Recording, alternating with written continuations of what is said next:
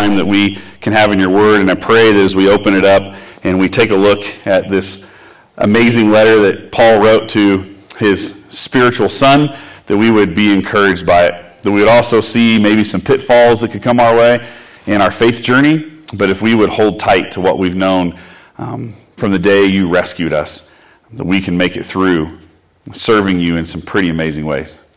In Jesus' name we pray. Amen. So,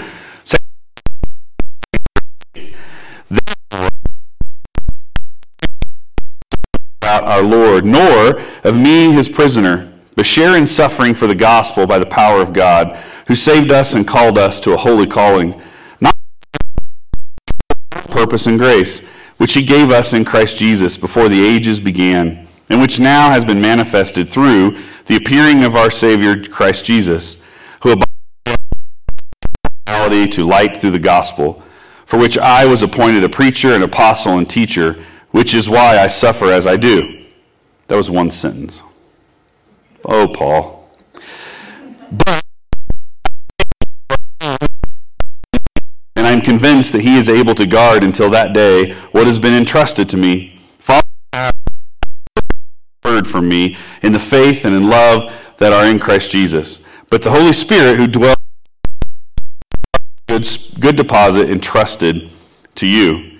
You are turned away from me among our Phygellus and Hermon, um,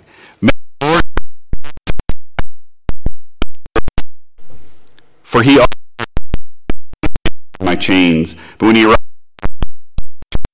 and found me, may the Lord grant him to find mercy from the Lord on that day and you well know all the service he rendered at Ephesus. So this is a when he says is in the family imparted upon him that his grandma, his mom, and then his mentorship of Paul have imparted to him. And he says, therefore, don't be ashamed of the testimony about our Lord. And so there's something going on, and Paul's addressing it. There's some people that have forgotten him or have walked away from him. He's in prison. They're a little ashamed because their leader, their mentor, is now locked up. There's a little bit of hesitancy there. And there's also some people and some false teachers, which he addressed in 1 Timothy. They're still coming around him. They're coming around in Ephesus, and he's going to guard, he's going to call him to guard what he knows to be true and to not walk away from it. Um, we know that there are three kind of coffee cup sections here, other than the guard the deposit was entrusted in you, that are the themes of this section of Scripture. Don't be ashamed of the testimony, share in suffering, and hold on to this pattern of sound teaching um, that you've heard from Paul. And so we get this kind of three phase teaching out of this passage, these passages. Don't be ashamed about the testimony. Don't be, you need to be bold in your faith. Don't shrink away when someone would say, Do you, you really believe that stuff? You really a Christian? You really, you really do that? Yes. Don't be ashamed of that. Share in the suffering. Paul's in prison, and so he's going to tell Timothy that the life, a life of suffering is often what we experience, and that we can't be, uh, we can't let that suffering push us away from our faith. That just because suffering is coming our way doesn't mean that we've done something wrong, and it doesn't mean that God is punishing us. It's part of the life in a broken world. And then hold on to this pattern. Hold on to this truth that you know is right in front of you, that you've known since you were a child. We know that mockery came to the church very early. Um, this is the first, and I'll show you the, the actual one you can see in a minute. Um, this is the, I'm going to try to get this right. It's the first known drawing of the crucifixion um, from the first century. Uh, the church in the early church didn't have, there's not a lot of imagery of the crucifixion. The first known image of the crucifixion was a mockery. Um, and it's meant to be a young boy who's standing next to a crucified Christ with a donkey head. It's making fun of Jesus. The first known rendition of the crucifixion is, today we call it a meme, I think. And it's making fun of people who would follow Christ. You people follow the cross. You Christians follow, you know, that's just like little boys looking at someone, a, a, donkey dying on the cross. That mockery was, has been part of the Christian faith, mockery from the outside and people poking fun at the gospel message has been from the very beginning of our faith a very true thing that people have picked on, made fun of. You believe that? You really think that? You're ridiculous. That's some new. Uh, so it's nothing new. Um, and Paul is addressing some of that very early mockery in 1 Timothy and even in the 2 Timothy to try to help Timothy be encouraged. Don't, don't be surprised when this stuff comes. Hold on tight to what you know to be true.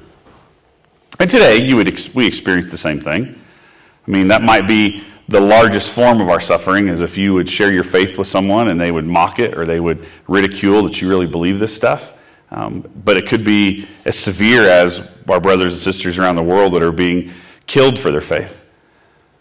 That their businesses are being burnt, that their places of their homes are being destroyed, that they're losing all of their financial ability to live because they believe in Jesus. Their families would reject them and push them away. Um, but for some of us, it might just be mockery which we can handle, can't we? For the most part? I think we can. Verse 8 testimony about our Lord, nor of me as prisoner, but share in suffering for the gospel by the power of God. Who saved not because of our works, but because of his own purpose and grace, which he gave us in Christ Jesus before the ages began. So there is clearly, because Paul's in prison, people are saying, well, why would you follow him? He did some bad things. He's in prison. He's probably a lunatic. What's, his, what's he doing? Or keep saying things about Jesus like Paul, and you'll be in prison. You really want to be in prison? You go to prison, then your family's going to suffer. You go to prison, there's no one to provide for your wife and kids. Do you really want to do this? And so there's people on the outskirts, it appears, from Paul's response, speaking to Timothy and maybe the people in the church in Ephesus, like, why would you do this? We know that the church in Ephesus was attacked Artemis that was there, and so you have there was a the gospel penetrated the city of Ephesus and to such a degree we see in the book of Acts that the local money sacrifices for the temple of Artemis that it's it all it upset the economy. The gospel upset the economy in that town. It would be like us here if the church if Jesus spread through this church and spread into this community, and all of a sudden the local drug trade now ceases to exist because the gospel penetrates this area and there's no more meth, there's no more pills, there's and so the dealers in town who are upset because the gospel has penetrated this community in such a magnificent way that there's no more drug trade. Well, what would those drug dealers do? Well, they would come after me, they would come after this church, they'd come after you because you're hit you're impacting their bottom line. And so that's what happens. That even Paul is trying to help Timothy see that he's in prison. There might be some shame, there might be some things come your way, there might be some tension come your way, but it doesn't matter because the gospel is going to go forth and it might cause some suffering he gives us kind of a threefold thing here. Um, we share in the suffering for the gospel by the power of God who saved us and called us, um, not because of our works, because of his own purpose and grace. He calls us. Not we don't work for this salvation. We don't work for this relationship. He comes for us. That all happened in reverse. It wasn't supposed to be like that, but anyway and which now has been manifested through the appearing of our Savior, Christ Jesus, who abolished death and brought life and immortality to light through the gospel, for which I was appointed a preacher, an apostle, and teacher, which is why I suffer as I do.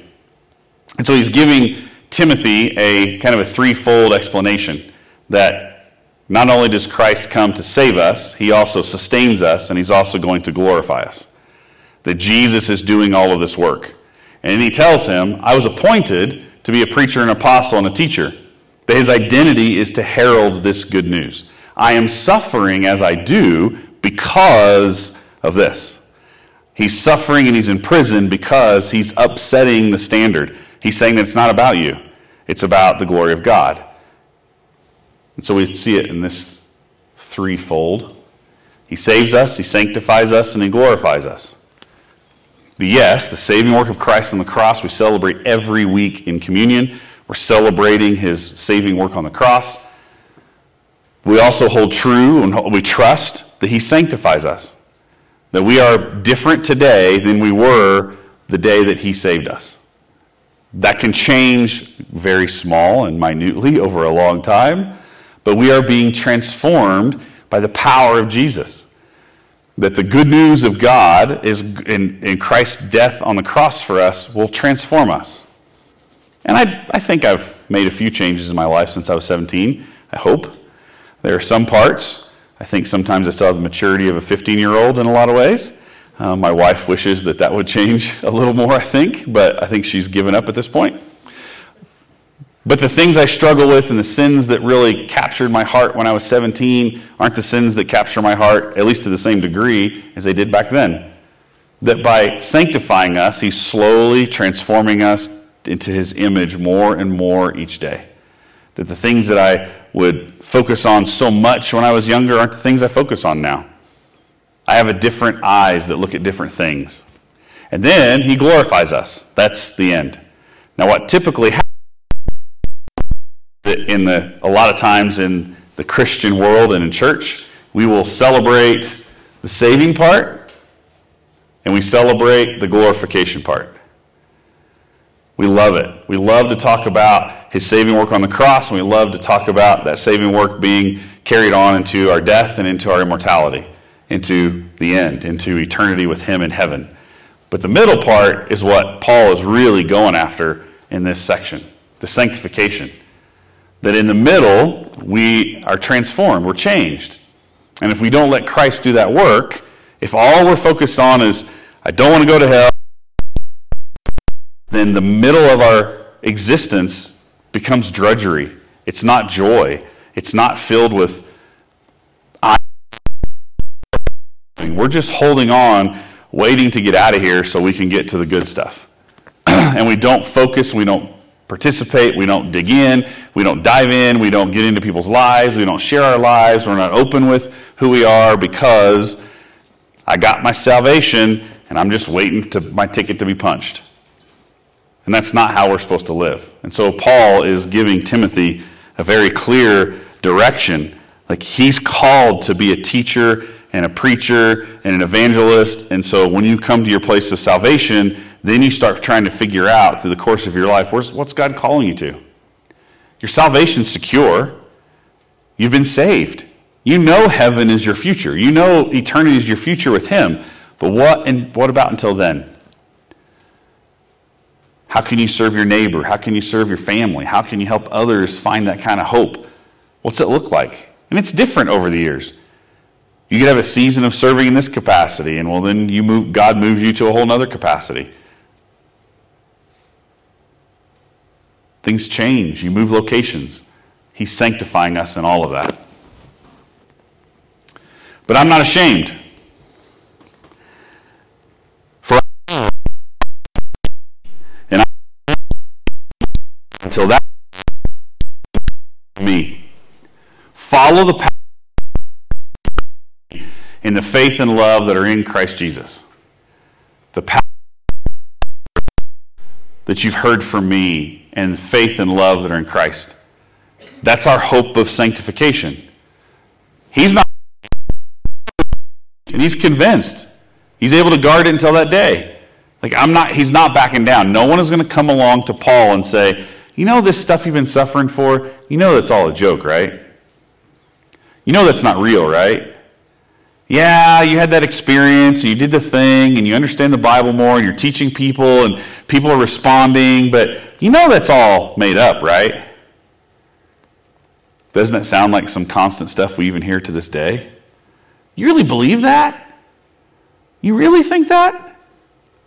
But you're suffering in prison, Paul. If God was real and He really loved you, wouldn't He get you out of prison? Come on, Christian.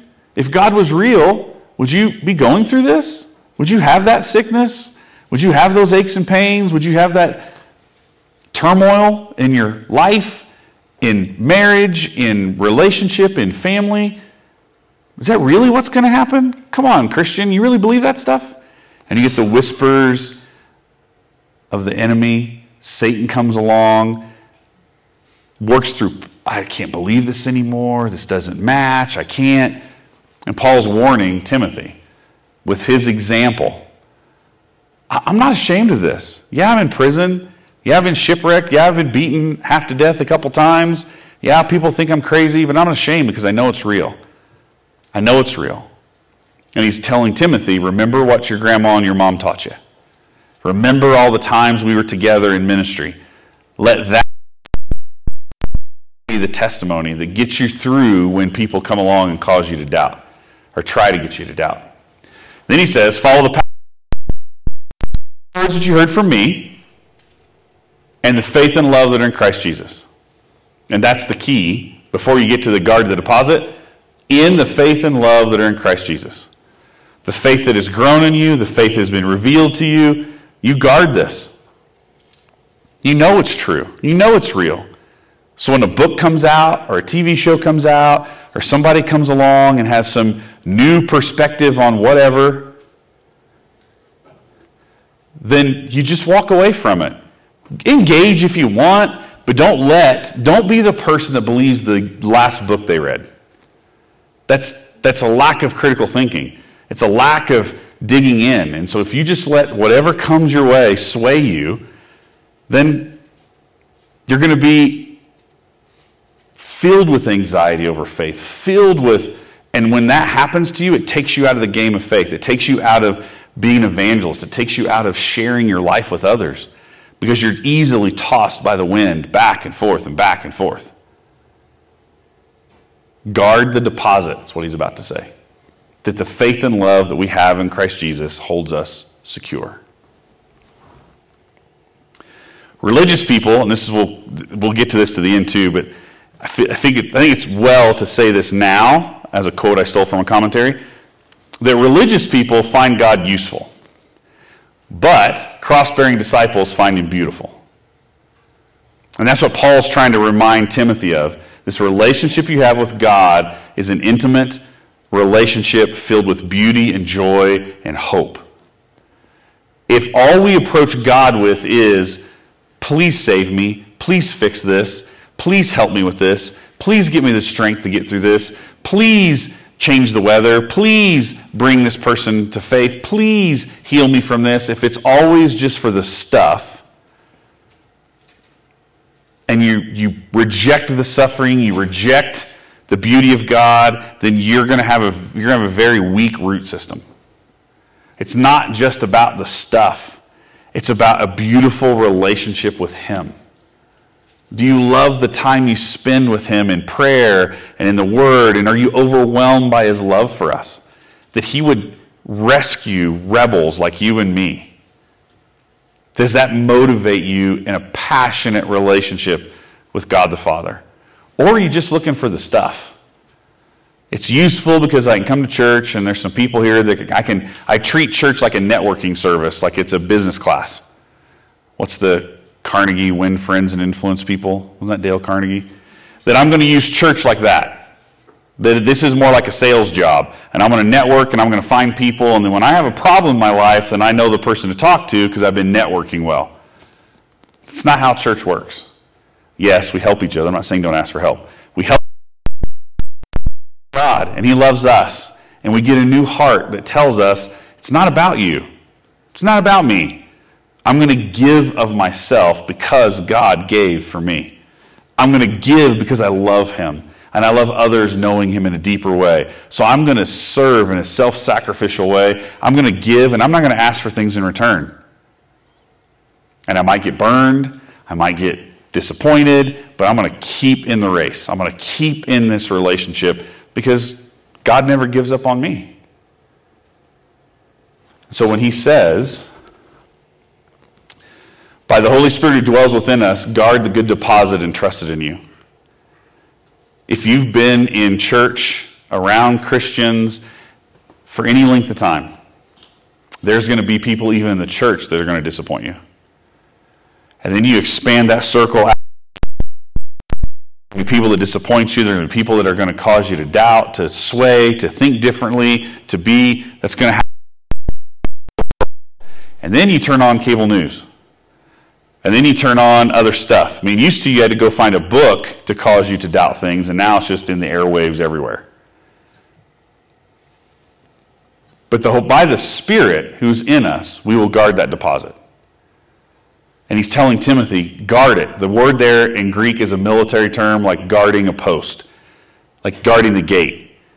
Keep out the false teachers. Keep out the, the stuff that would cause you to stumble, the things that come your way. Be careful. Guard it. Matt Chandler, several years ago, he didn't coin it. Some a, a Christian sociologist, theologian, kind of whatever person coined the term moralist, therapeutic moralistic deism. And what was happening these people that were coming they were coming to faith in their 30s and 40s after being in church almost their entire lives and he didn't know what to do with it he didn't understand it like these people have been going to church services forever and they're coming to a, a saving faith in jesus after attending church for 20 years doing the deal singing the songs doing the bible studies and they coined this phrase that what was happening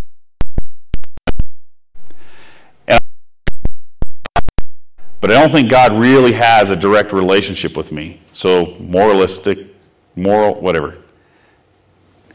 Deism means God doesn't really have any control, but if I'm a good person, then I get to go to heaven. It's just a new way of saying things that have been said forever. If I'm a good person and I get good things from God, He doesn't really have an impact on my day to day life, that's my faith. And they encountered a saving faith by the power of the Holy Spirit, and they came to true faith. It was all over his church. And I wonder if sometimes that's permeated even our community here in Laramie. Well, if I'm a good person and I serve some, God day-to-day life. I don't really call on him for everything, but the cross, and I can't wait for heaven, but this day-to-day stuff, I don't know. He's not really involved in that. That's all up to me. But as long as I'm a good person, I'll get this. That's not a passionate relationship with God. That's not longing for the Word. That's not longing for Him. And I know that sounds like giant pie in the sky, huge stuff. It starts really small. It starts really small.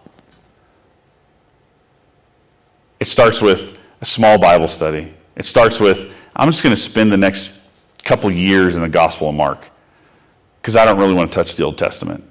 It's too hard, it's too much, it's too many names that Mike can't pronounce anyway. So, how about we just stay in Mark? Prayer time? I, man, I don't even know what to do. So, I'm going to find some prayers that I can read. Praying on my own seems kind of hard. I don't know what the words to say, I don't know how to approach Him. So, I'm going to get a, a book of prayer. I want to find a few. We kind of say the Lord's Prayer almost every week here at the church, unless someone forgets. That's a good one to start with, to commit to memory. I, I, tough for me to find 30 minutes to an hour a week to just to spend alone with God, so I'm going to try my I'm going to try 10 minutes on my lunch break. I'm going to sit, I'm going to relax, take some deep breaths and just say, "Lord, thanks for today. Help me with what's coming. I don't know what I can do, but I need your help." And then we let that grow in us and we trust that He will sanctify us. And then eventually, you're going to take two steps back and go, wow, I had some rich time with God. I had some amazing time in quiet this week. I, had, I read this passage of Scripture and I'd never seen it before, like the way I saw it today. And he's trying to compel in Timothy to guard this deposit. So for me, um, I didn't come to faith I was 17, but my mom, my family. But I had that the giant Bible story book, like the tall one that was big for kids. And I don't remember any story in there except David and Goliath. Because, well, I was a boy and I thought it was cool to kill someone with a slingshot. That was awesome. And I know he didn't kill him with a slingshot, the sword was in there, but still, I like slingshots. And we're reading that story over and over and over again. I remember a couple times I have memories of going to vacation Bible school as a very young kid. Um, my, we didn't go to, I don't remember going to a church. I don't have a memory of that. My family tells me that when we were, I was very young, five and six, we went to this little Baptist church and there was a blow up that happened with my family and another family, and my family just quit going. But there was a couple of vacation Bible schools. I don't remember them a lot, but I remember a few things about them. Uh, my grandmother took me to the Methodist church across the street from her house when I would spend the night with her. We'd sleep on the giant, those big pillows they had for a while, like 40 years ago, and then we would go to church. And then there were a couple people that reached out to me as a teenager. They saw my life going crazy, and they reached out to me and they, they spent some time with me. Now, I can look back that God was calling me to Himself from a very young age, in spite of myself and in spite of my parents not going to church. I mean, if a parent's antagonistic about the gospel, you're not going to have a Bible story book laying around. They're not going to let my grandma take me to church. There's these little things that are there that I can look back and say, okay, God, you were calling me at a very young age, but I just, I didn't know it. I didn't see it. I wasn't running from God, but I had no interest in God. I come to faith at 17, and there's still this journey. There's still these, but I can look back and I remember vividly the day of my salvation, and there's a deposit entrusted there. The first time I woke up and understood some helped me, and this was after college, this is after getting a teaching job. I'm trying to walk in my faith, I'm confused, and then there's these little moments where I woke up. I'm like, oh, that happened. Oh, God gave me that book. Oh, God put that person in my life. That's entrusting the deposit that God has put in us, and then I guard it. So you put all those things together even today. So if someone comes to me and says, Hey, have you ever heard this or read this or you think about this or someone says this translation's wrong or this way of looking at it's wrong, I don't immediately go, Oh my gosh, my whole worldview's crumbling. There's a new author with a new book that says something different than I've believed for 30 years. I can't believe this anymore. Instead, I go, well, that's interesting. I don't doesn't make any sense. I'll take a look at it. I'll read it. I'll play with it in my mind, and I'll, eh, you know, there's no truth to that. That just because you author, I don't know if you know this, but anybody can write a book on Amazon. Do you know that? You can put a fancy little cover on it, put it on Amazon, and it will self publish it and they'll do it for you. So even that, okay. Well, I read it on the internet. I have a blog too. I can do that too. Trust what's been imparted in you. And so when things come your way, don't just throw your hands up. You dig in deep and you trust what God's already done in your life. And then he ends um, that have turned away. But we don't know why. These two people are not mentioned anywhere else in the scriptures. We don't know why they've turned away. We don't see Paul saying that we, he says they turned away from him. And this very well could be what he said prior. He's in prison. I'm not ashamed of being in prison. So what I feel has happened is that this place in, in Asia could be, it's probably all around Ephesus. So these are probably people that Timothy knows or at least has encountered with in some of the churches in that area. That there's leaders in the community of faith because Paul's in prison. They don't want to, they've turned away from him. They're either ashamed that one of their former leaders and mentors is in prison, or they're afraid for their own lives because if people find out they're connected, they might be in prison too. Either way,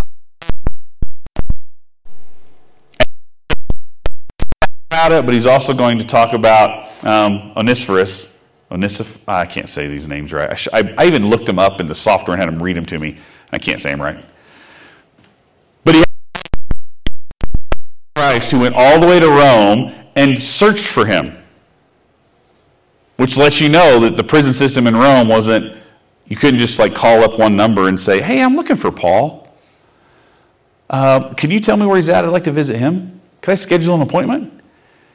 He went to Rome of his own accord. He went to Rome. He probably he's clearly a freedman, so he's not a slave. He's a man of means. He travels to Rome from Asia, probably Ephesus, to show up, to encourage Paul, to help him, to bring him some supplies, whatever it took. And he says, I pray for his family. And granted, he finds mercy. He may even be the one that brought the letter back to Timothy. But clearly, people are running from Paul because he's in chains. They're ashamed of him. They're ashamed of him being locked up. But there's one brother who's holding out and comes to encourage him and searches through the prisons in Rome until he finds him. And Paul says, May the Lord grant him to find mercy from the Lord on that day, and you well know all the service he rendered at Ephesus. This is a known person. Can you imagine being so distraught and locked in prison and feeling alone, and people are abandoning you, people that you discipled, people that you have helped, they don't want anything to do with you? And here comes this one person that's ready to show you some kindness. I think we could, we probably have people in our lives that were part of a church or part of a faith community, and something happened in their lives. There was some sin something they messed up, something was done, there's rumors in town about them, and then their friends stop talking to them. Well, I heard they did this. I heard, ah. It doesn't, you know, these people haven't lost their faith, but they're letting gossip swell. They're letting stories swell. They're letting things happen, and now they're turning away from people they call brother or sister in Christ. And when that one person comes along and says, I'm here for you. I'm here for you. Doesn't matter what the past is, doesn't matter what sins in your life, doesn't matter where it's been. I'm for you. I'm going to encourage you. I'm going to be there for you. We might have stuff to work on. Whatever's going on, we'll figure it out, but I'm for you. I'm not going to let the rumor mill, I'm not going to let the circumstances cause us to break relationship. And Paul's clearly overwhelmed by that. And how many times have you seen that in your time in church? Or something happens, there's a divorce, there's something goes on, something happens, there's whatever. And they feel like they can't come back to church, they can't be part of church, they can't come around because they look they're looked at weird and then someone shows grace and they're overwhelmed by it. Paul's clearly encouraged by people who are going to say that Jesus, a relationship with God, is far more important than the rumor mill and the gossip that surrounds things. To the point where he's in prison, he's encouraged by this. A couple things to leave you with. I love this quote from Piper. I've used a short version before, so I thought I'd give it all to you because I think the key is do you love God? Do you long for a relationship with Him that's deep and abiding? And do you enjoy your time with Him? Christ did not die to forgive sinners who go on treasuring anything above seeing and savoring God. And people who would be happy in heaven if Christ were not there will not be there. The gospel is not a way to get people to heaven, it's a way to get people to God. It's a way of overcoming every obstacle to everlasting joy in God. If we don't want God above all things, we have not been converted by the good news, by the gospel. And so his phrase, this is out of his book, God is the gospel, I thought was pretty telling. That your relationship with God is the good. If the good news is just to get to heaven, you've missed the point. The point is that we're connected to God forever here on earth into eternity. That we will enjoy Him now and forever. That's the good news. So, where would you stack yourself up? Would you be someone who is just trying to get the stuff? I want to have someone I can pray to when I have an injury. I want someone that's going to help me get through a sickness, that's going to rescue my friend who's in deep sin. And if God could just get a hold of him or her, then the sin's going to go away. If that's what's going on, then you have a very inch deep faith in God. He will do all of those things. But the goal of your heart, the passion of your soul, has to be spending time with Him. And the time you spend with Him now is just a taste of what you'll be spending forever with Him. It's just a taste. And your time in the Word, your time in fellowship with other people, your time in prayer should cause a stir in your soul that you long for the day that you get to just breathe right next to the King. That you get to spend time with all those that have gone before you in faith, that you get to hang out with the King forever, that you're made new, you don't have to worry about sin or fate. It's all just as perfect as it was meant to be in the garden. And you long for that. So you want to know more about him. You want to know more about what he has for your life. You want to serve him in huge capacities because who, what, it doesn't matter what happens on this earth except sharing that love with others. God is the good news. Do you love him? Do you want him? Do you desire for him to be an ever increasing daily part of your life? You might have to start small, but you've got to let him in. Let's pray. Heavenly Father, thank you for this these passages of Scripture. Thank you for this encouragement from Paul um, that we see him giving to Timothy. And we know, Lord, that he um, he was in prison and he was struggling, but he was encouraged. And even in the, the position he was in, he wanted to be an encouragement to others. So we pray, Lord, that we would all feel that kind of encouragement from you, and we would desire to be with you. We would desire to be with you into eternity, but that desire begins to grow in us now. As we see how much you love us by your act of mercy on the cross to us, as we serve and we see and we taste the joy that we have here on earth, it causes us to long for heaven. But until you call us home or you return, we also know from the rest of your word that we're to share that love and that truth with all who would listen. Help us to have eyes that see outside of ourselves and hearts that long for others to know you in a deep way. In Jesus' name we pray. Amen.